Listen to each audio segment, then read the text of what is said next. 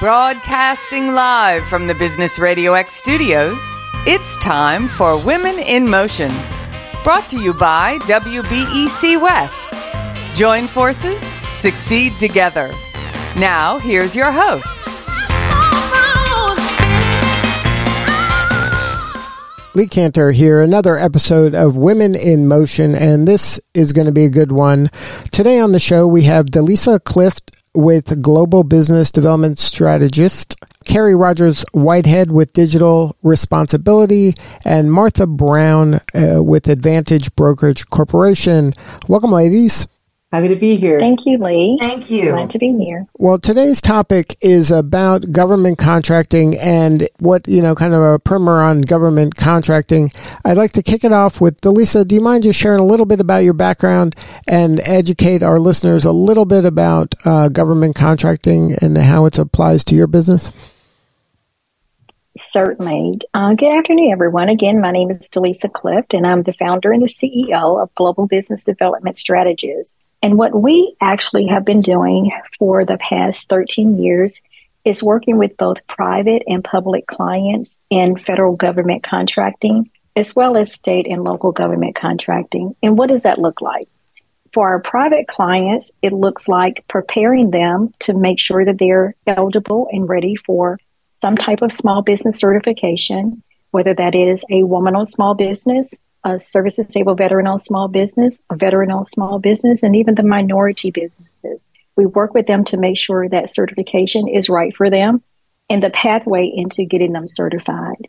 Once they're certified, then we work with them in creating a pathway to help them to identify whether it is local government contracting that they want to pursue, state government contracting, or even federal, and help them to create a strategy as to how to get them there faster.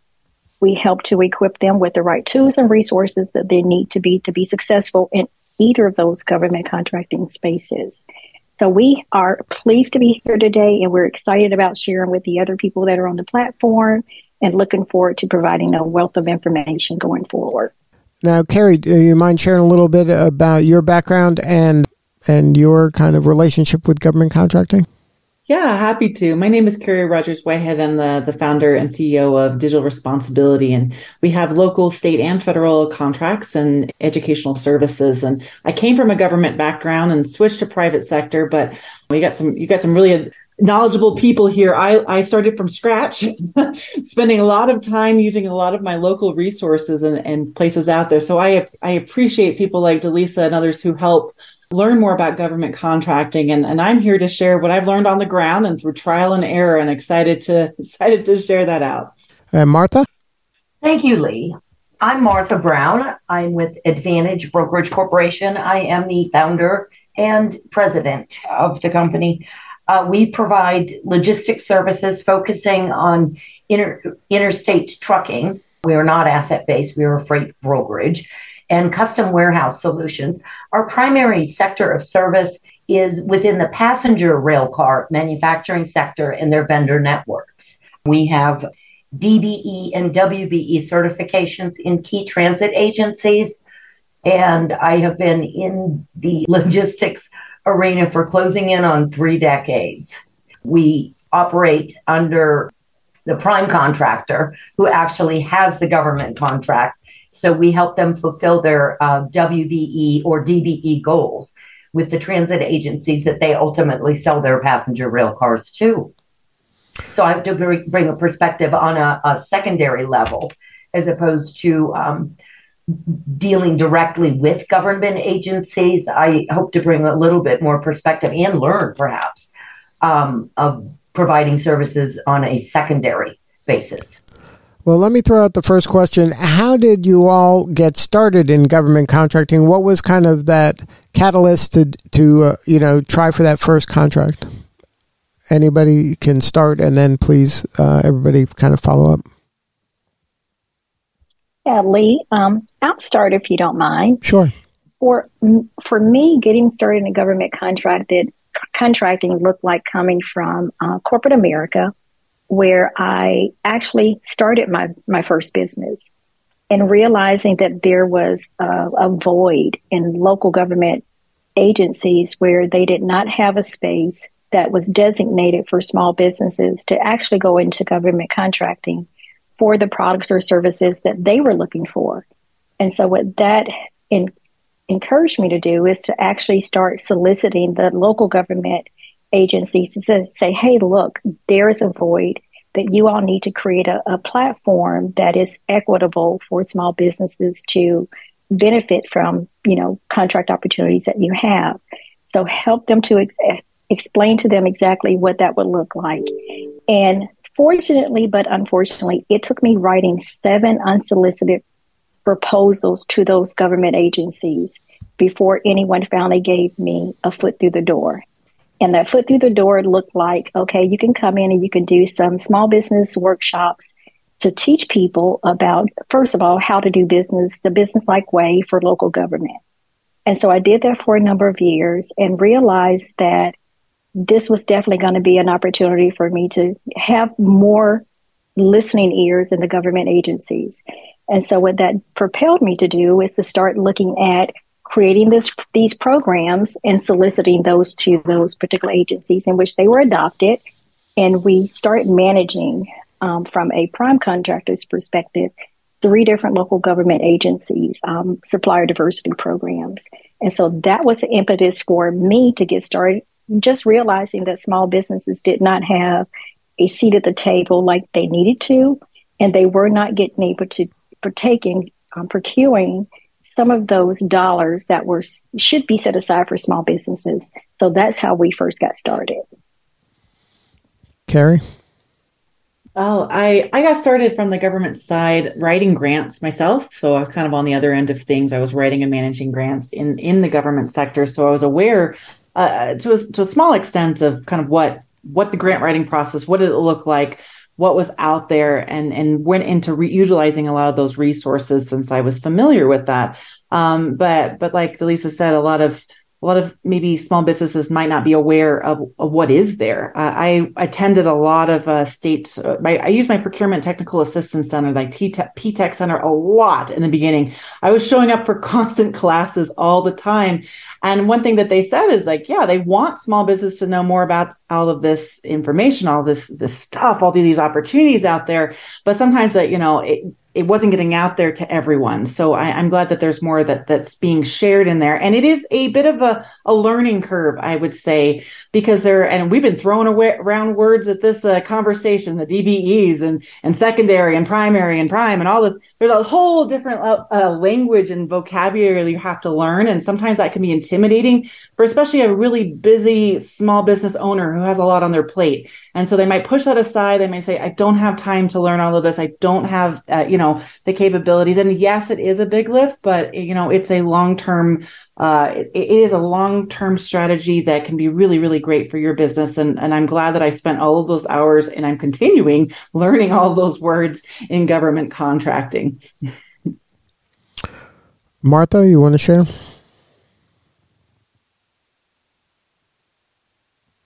You're muted. There. Sorry. Um, yes, I got my start. Uh, I, I opened my brokerage 13 years ago, my first brokerage. I have two now. Um, my first freight brokerage was opened 13 years ago. I had previously been um, working as an independent agent under another um, company's authority. And I had been consistently servicing a large passenger rail car manufacturer and they kept asking me to get DBE certification. Well, I didn't know what that meant. And there was a big contract coming up between them in Washington, D.C., the WMATA system. And they were pushing and pushing and pushing. They wanted to give me more business, but they needed me to get the DBE certification. So I looked into it um, and found that the only way for me to do that was to make the leap from being an agent for another company and having my own federal license. Um, so I, I, it was just simply in response to a customer need. Um, so that was that was the beginning of that. Um, we now have got um, DBE or WBE certifications in many transit agencies. I think there's is 20 some that I've got. So they they keep me fairly busy throughout the year getting recertified. for sure. But yeah, it was response to a customer need. How I got started.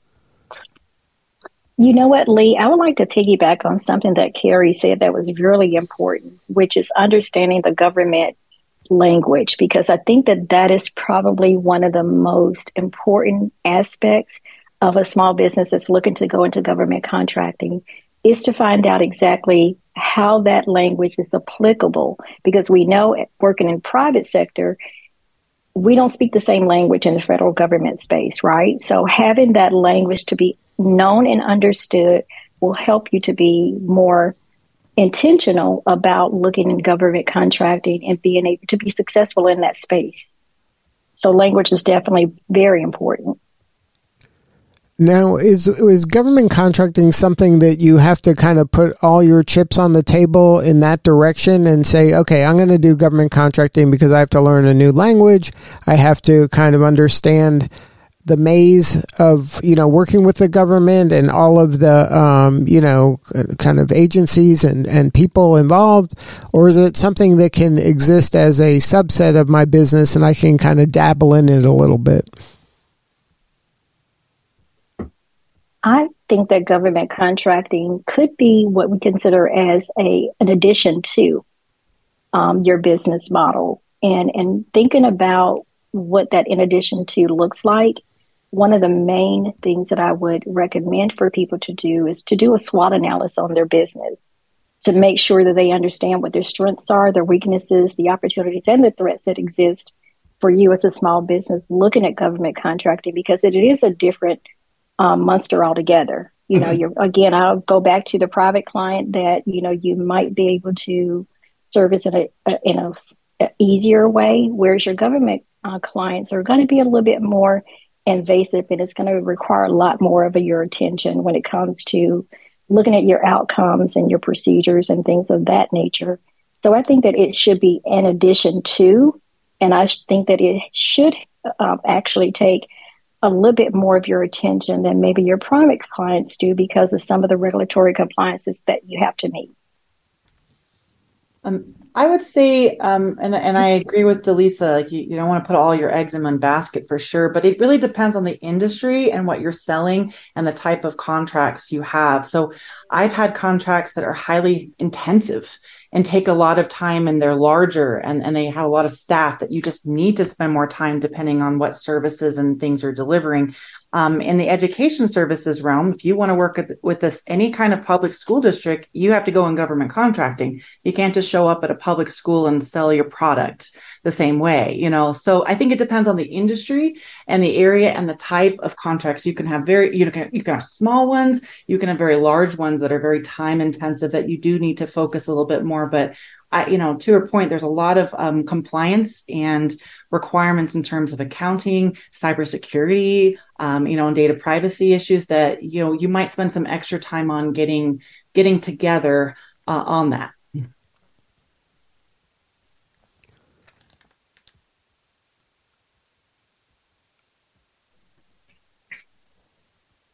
Now, um, what does it like kind of your day look like when you're working on a government contract? Is is a day working on a government contract different than a day working on a client that isn't a government, you know, part of the government? Is there different things you have to do, like you've mentioned compliance and and I guess uh, different types of reports and things like that? Is there kind of a uh, an action plan that you have for your government clients than you don't for your non-government clients?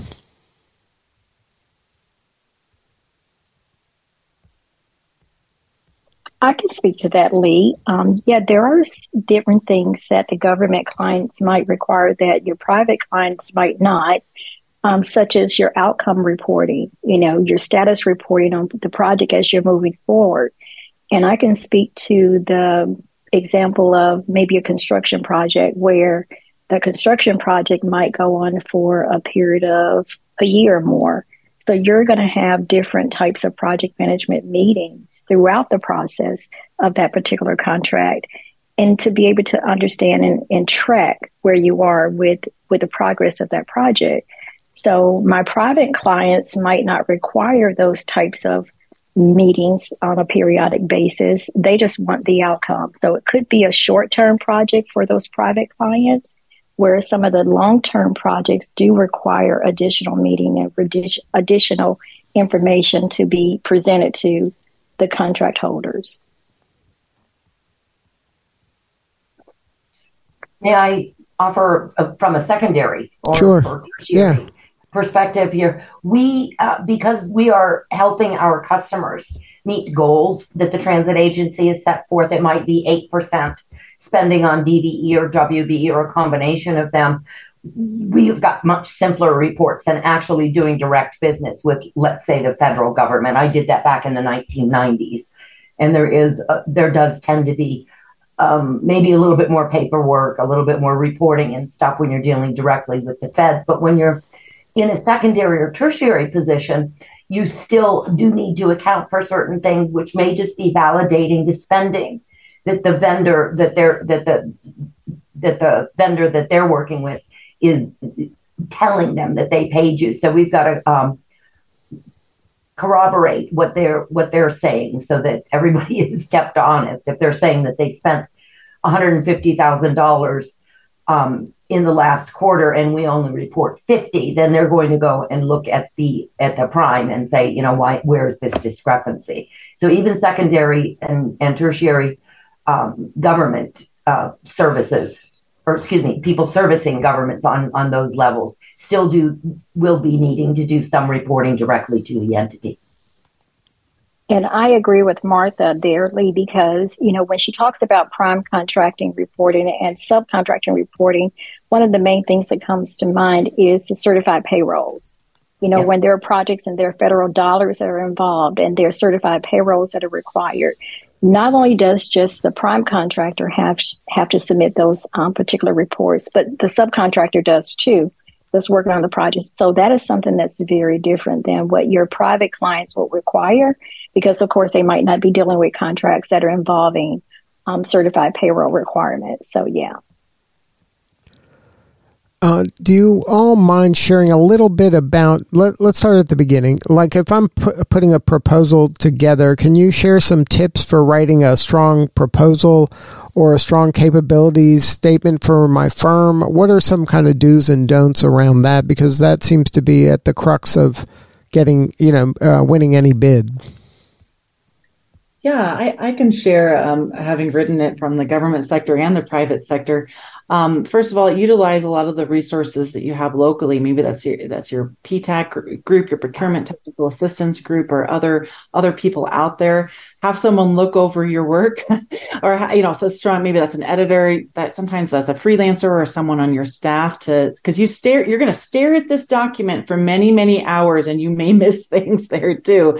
Um, but I have kind of my my process, I guess, is I print everything out. I know that's like a lot of paper, but having it in my hand to glance at that over and over again is very helpful to me because that's sometimes the tricky part in uh, government contracting. There's very specific rules and specifications with how you respond, and you want to make sure you're getting all of them there. So I got like my highlighter and my pen and my post-its, and I'm like going through it. So I have my initial pass where I outline everything and I copy and paste the exact verbiage that's used, and then I fill it in slowly and put the put it all together. Usually pricing's at the end because maybe your idea you started writing it one way and then it changed as you kind of like you know worked on it and you're like maybe they want this and you consult with other people because you can interpret the same type of verbiage differently. But get on there and get that outlining get it printed get it looked at because so often maybe you only the q&a time to ask questions of the contracting officer is only like a week. And i've had situations where i didn't look at it soon enough and i had a question and the timeline was gone. So i was like well i'm just going to have to guess.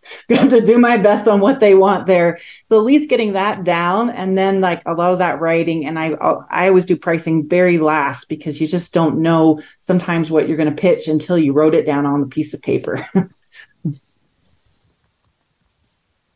Yeah and i definitely agree with with carrie with that. One of the very first things that i do if i'm looking at a um, solicitation is to figure out if i have enough time. I mean that's one of the the main things that you uh, run into when you don't have enough time to prepare a successful um, response to a solicitation. So give yourself enough time. make sure that you understand the scope of work that's required. Make sure you understand the report, the actual um, setup for that reporting for that solicitation. What does that look like? Is it 12 point font that you're going to need to make sure that it includes? Is it a, a limited number of pages? What does your solicitation response, what does it need to look like? Who does it need to go to? How soon does it need to get to them? And again, what Carrie said, what is the time frame that you have to ask questions for clarity regarding the scope? And one of the things that I think that a lot of companies can do to shorten the window is you know what your capability is for your company. So you know what your team looks like. You know exactly what your service is, what your value proposition is, what you're going to provide. Create a template that contains all of that information on your company first because what that does it helps you to then drill down and focus on your response to just the scope if you have your template for your business and what your business offers it's going to you know shorten the window of time that you're going to need to devote to putting that together if you already have it in existence somewhere then put that together with your response to the scope and then be able to have enough time to submit it so that's one of the things that i think that a company can to utilize to help to them to be more successful in submitting a successful bid. Now, you mentioned the opportunity to ask questions at some point. Is that something that uh, you should really take advantage of and make sure that that way you're at least having a conversation with somebody uh, that's part of the decision making process. And, and a subset of asking questions is there room to negotiate where, you know, to get clarity around the outcome they desire, but also maybe put forth an alternate solution or something that wasn't in the RFP, but maybe you think could be helpful? Yeah, I, I think of sometimes as RFPs as like from a game of telephone and you have the the content expert or the person that's actually doing the thing passing it on to various different people to a contracting officer and and and some of the process especially in the federal could be years from the idea and the need to the actual our solicitation comes out. So it's gone through many hands and so you might have someone that's written the rfp that doesn't necessarily have the content expertise in, in, in like logistics like what martha does or anything there that they don't they don't know they don't know what they don't know and they might write it a certain way that can be confusing. So by benefit of one benefit of asking the questions is it might clue into the contracting officer oh this doesn't make sense. This, like or maybe this is unrealistic or we need to rephrase that. So often hmm. after the question and answer period you'll have an amendment to the solicitation where they realize they, they fix things based on what people people said. It, even if you don't don't always apply for it it can also be a potential way to market your you know your company. Like hey you know we're out here. Just you know we're out here. We do this. Maybe we're not going to respond to this one but here we are um, so it's, it's a good thing to pretty much always always do if you can. Martha has that been your experience? Well you know i don't do i don't do any uh, official proposals to government entities. Ours are directly to our our customers on the private sector. Um, so I don't I don't get involved in doing any of the government responding to any of the government RFPs because you're because you're a secondary and so they're already answering all the questions and they're just hiring you to to just execute on something that's within the the thing that they bid on and won? Correct correct. At the uh, um, we we start working a few years before the project is supposed to start because by then they've got the order for the passenger rail car. So we start looking at pricing then directly to the customer, and then they use our figures um, to work into the budget for the proposal that they ultimately give to the transit agencies. Now, as part of the process, um, how important is kind of following up and um, staying connected to the decision makers, or is it something that you just put your proposal in and then you just sit back and wait? No, we're in daily contact with them. I have been since 1994. So um, we've got our finger on on the pulse, and we keep updated too. I mean, we're uh, in the industry, so we we read publications that are um, pertinent that are relative to the industries that we service. So we know what what kind of other projects are going to be coming up for other like passenger rail car orders throughout the country. So we we keep our finger on the pulse of the industry in general and definitely with the customer. Yeah, we've got timelines and things like COVID really messed things up a few years ago with the, all manufacturing. Everything got kind of pushed pushed out. Um, some of this stuff like a year and a half to two years started later. But that meant that the other stuff dragged on a little longer. So I never even had to lay anybody off. Now, DeLisa, is is follow up important as part of your daily work when you're working in this space? Follow up is important in the um, terms of making sure that you're asking the questions while there is question and answer uh, time available. Now, after the question and answer time is is over, then of course you can't communicate and ask those clarifying questions anymore. But one of the things that you can do is, um, you know, you want to stay engaged with their, whatever entity within the government that you're pursuing opportunities with. You want to stay in connections with them. So, what does that look like? That looks like if they're um, hosting industry days, you're showing up for those industry days if they're having some type of informational session, then you're showing up for those informational sessions because just like in any other um, form of business, people do business with people they know, they like, and they trust. So, how are they going to know who you are if you're not showing up for industry days and you're not participating in information sessions, or you're not showing up for mandatory or non mandatory pre bid or pre proposal conferences? So, I think that just constant communication, whether it's through the lifespan of a solicitation or not, is important for you to stay in connection with that particular entity that you're looking to do business with. Not just to say that you're there, but you've done research on that particular entity and you know exactly what they buy, how often they buy it to make sure that they're purchasing what you're selling. So I think that, you know, knowing your customer is is is important. So keeping that open communication line is vitally important to the success of your business with that entity. And Carrie, is that what you do too? You attend industry events? Um, yeah, industry specific ones. A lot of it's relationship building because you know, by the time the RFP comes out, it's like the tip of the iceberg, right? There, there could be years of processes before the actual solicitation is there, you know, conversations about the need, getting the funding, understanding uh, how do we tailor those needs to the, the correct solicitation. And then finally the solicitation is out there. So a lot of it is like, yeah, you're talking to someone for two years and then finally the RFP comes out because it takes that long for the funding cycle to go through. So uh, if you want to go into government contracting, patience is a virtue. for sure. yeah. And let me piggyback off of what Carrie just said as far as, you know, that lifetime of how long it takes that RFP to come out. Um, one of the main things that you can stay engaged with, um, there are a lot of entities that will submit an RFI, a request for information.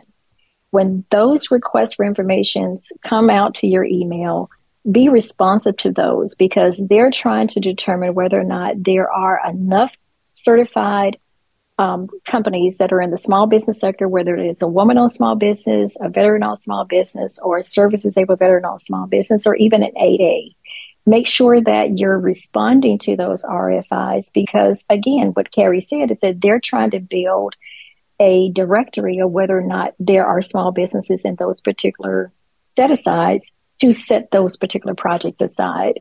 So staying aware of what those look like when they come in and what they're asking for and the turnaround time regarding your response to those RFIs are important because it helps to build what that RFP looks like when it does hit the ground, you know, for the public to respond to.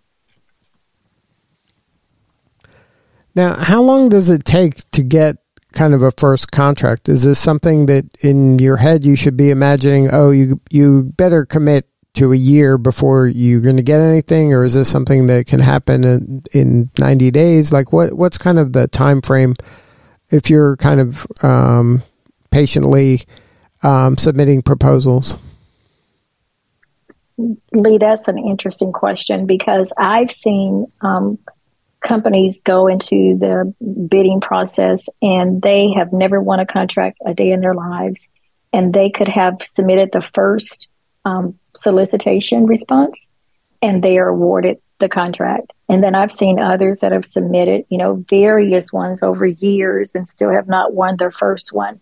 So I just think it depends on what the, you know, what type of contracts they're going after and just the overall, um, I guess, just the overall determination of what that organization needs and what you're um, providing for them. So I, I think that it varies it, there's no rhyme or reason as far as the time frame goes. Now, like, go ahead. Oh, I'm sorry. sorry. You go ahead, Carrie. Well, like, yeah, like DeLisa said, I think it depends on the industry and what area you're you're particularly competing in.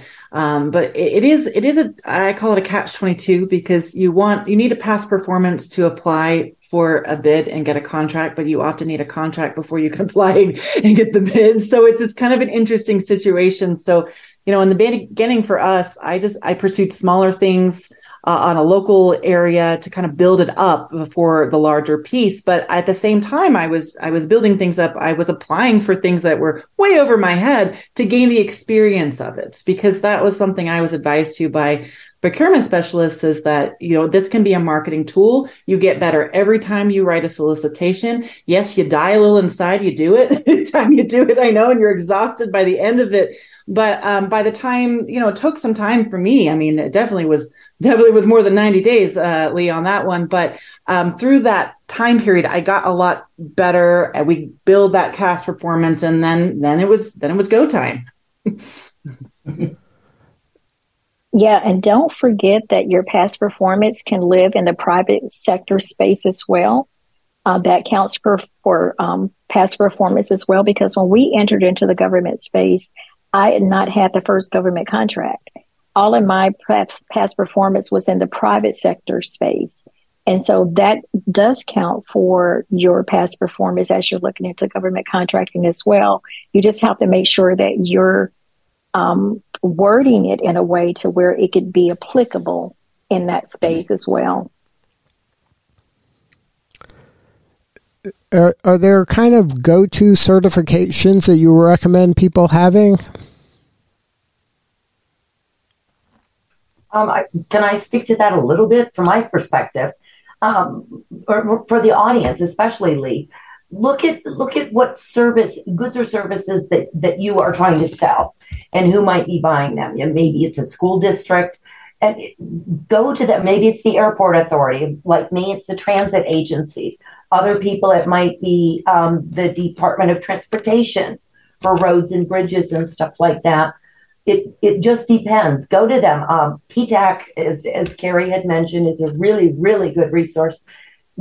Make make your local small business administration people your friends. They'll help you find um, the correct entities to go to. How to how to get certified, whether it's a DBE, an MBE, a WB, a VBE.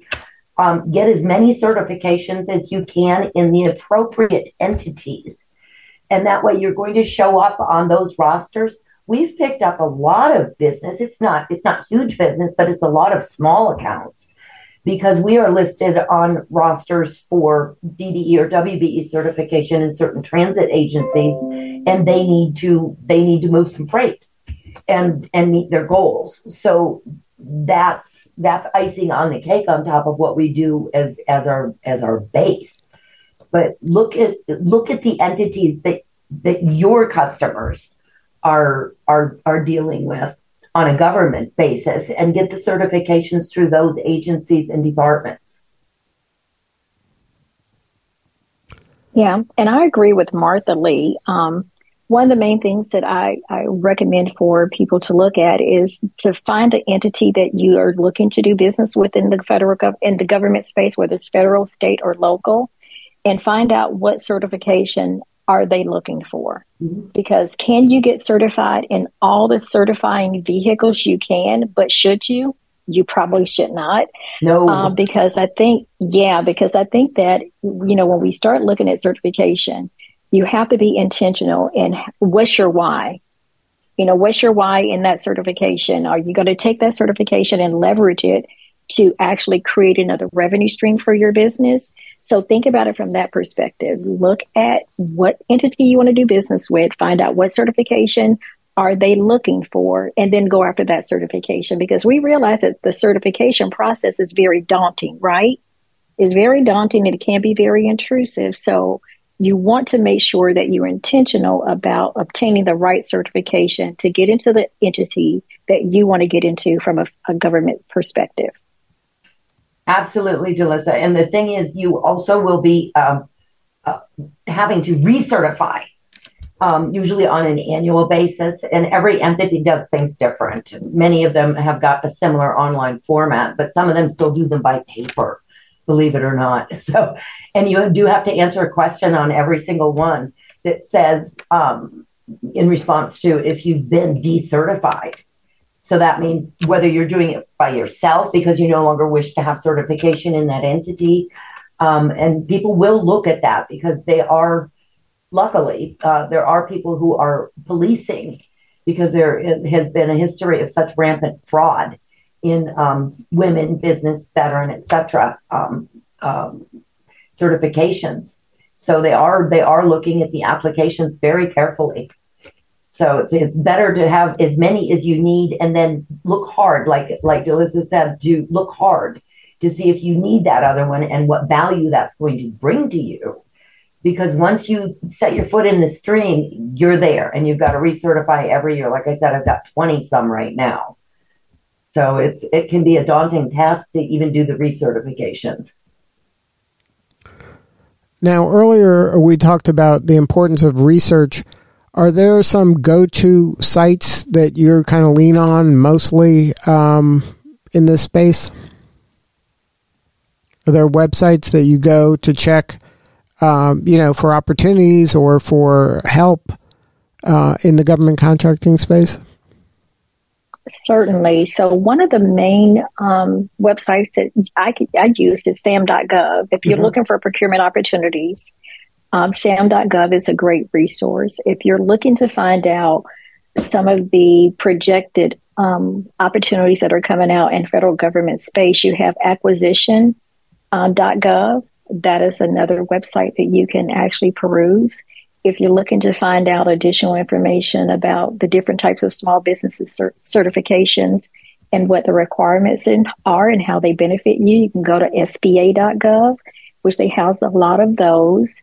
Uh, your local PTACs, if you find uh, Google for PTAC and find the local PTAC in your area, they can help you with small business development, looking at government contracting. They can have, even help you to create um, a capability statement along with helping to review solicitations that you're you want to respond to. I think that that is a good um, website to go to as well. And, and those are some really great websites and, and I don't have like a lot more to add, but except I, I did I do want to add something I learned. Um, when you get up on sam.gov, your your information's out there for the world to see. And I've got like seven seven messages in my junk mail and probably two voicemails telling me, ah, ah, your sam dot thing is gonna expire. Give us money. Um, so there, there's there is kind of a cottage industry of, capitalizing on how complicated government contracting can be in all of those terms, right? Like uh, uh you know the cage code, your DUNS number, your you know your WBE or whatever, and they're capitalizing on people not understanding what that means and and sending these urgent emails that things are going to expire and but we can fix it and so I'm not saying that that all of them are scammy, but I've gotten a lot of scam emails of things that were very free from PTAC that did it myself. And so I would just caution as you you kind of go out there, um, utilize a lot of the local resources that you have for your state and local and county government and, and some of the things that DeLisa mentions. But if you get like strongly worded freaking out voicemails or emails, you really should avoid them. They're trying to capitalize on the spirit, this misunderstanding and lack uh, and and kind of like this ah this urgency that um, can that you really don't need to pay.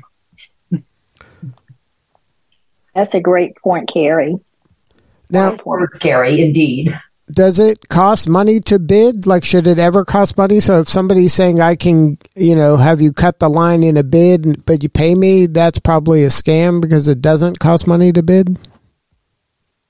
Lee, that is interesting that you said that. I was here doing a workshop today, and someone mentioned the fact that, hey, look, someone has guaranteed me that they could get me a contract. And I said, okay, are they decision makers? Because how can someone guarantee that they can get you a contract or get, help you to cut in line uh, for a contract opportunity if they're not in a decision making uh, role? So I think that when you know you're played with those types of telephone calls and emails, be very careful. Just like what Carrie said um, earlier, you know there is a lot of fraudulent companies, unfortunately, that prey on people that are you know, very interested in going to government contracting and they don't know that there are some things that they can do for themselves for free.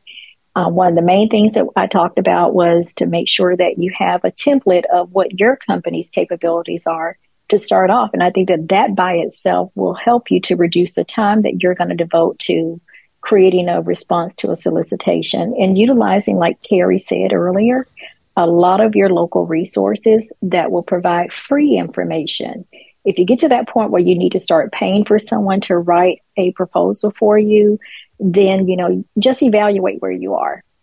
Evaluate where you are and see how you can do it on your for yourself. It might take you a little bit longer time, but again, you put in the work and you'll be more grateful for it that you've saved yourself some money and utilize spam filters there because the other stuff is publicly available. If you're on these lists, your you know, certification lists or these procurement lists or contracting lists, you, you have your information there, and, and and that's something that they can you know get that data and, and and try to make you spend more money than you need to. Sure, so, for only $75, we'll help you with your SAM.gov registration. yeah. Now, uh, as we're kind of nearing the end here, is there a piece of advice that you can share to somebody new at this? Maybe something you wish you knew when you started out? Um, why don't we go around the horn, DeLisa?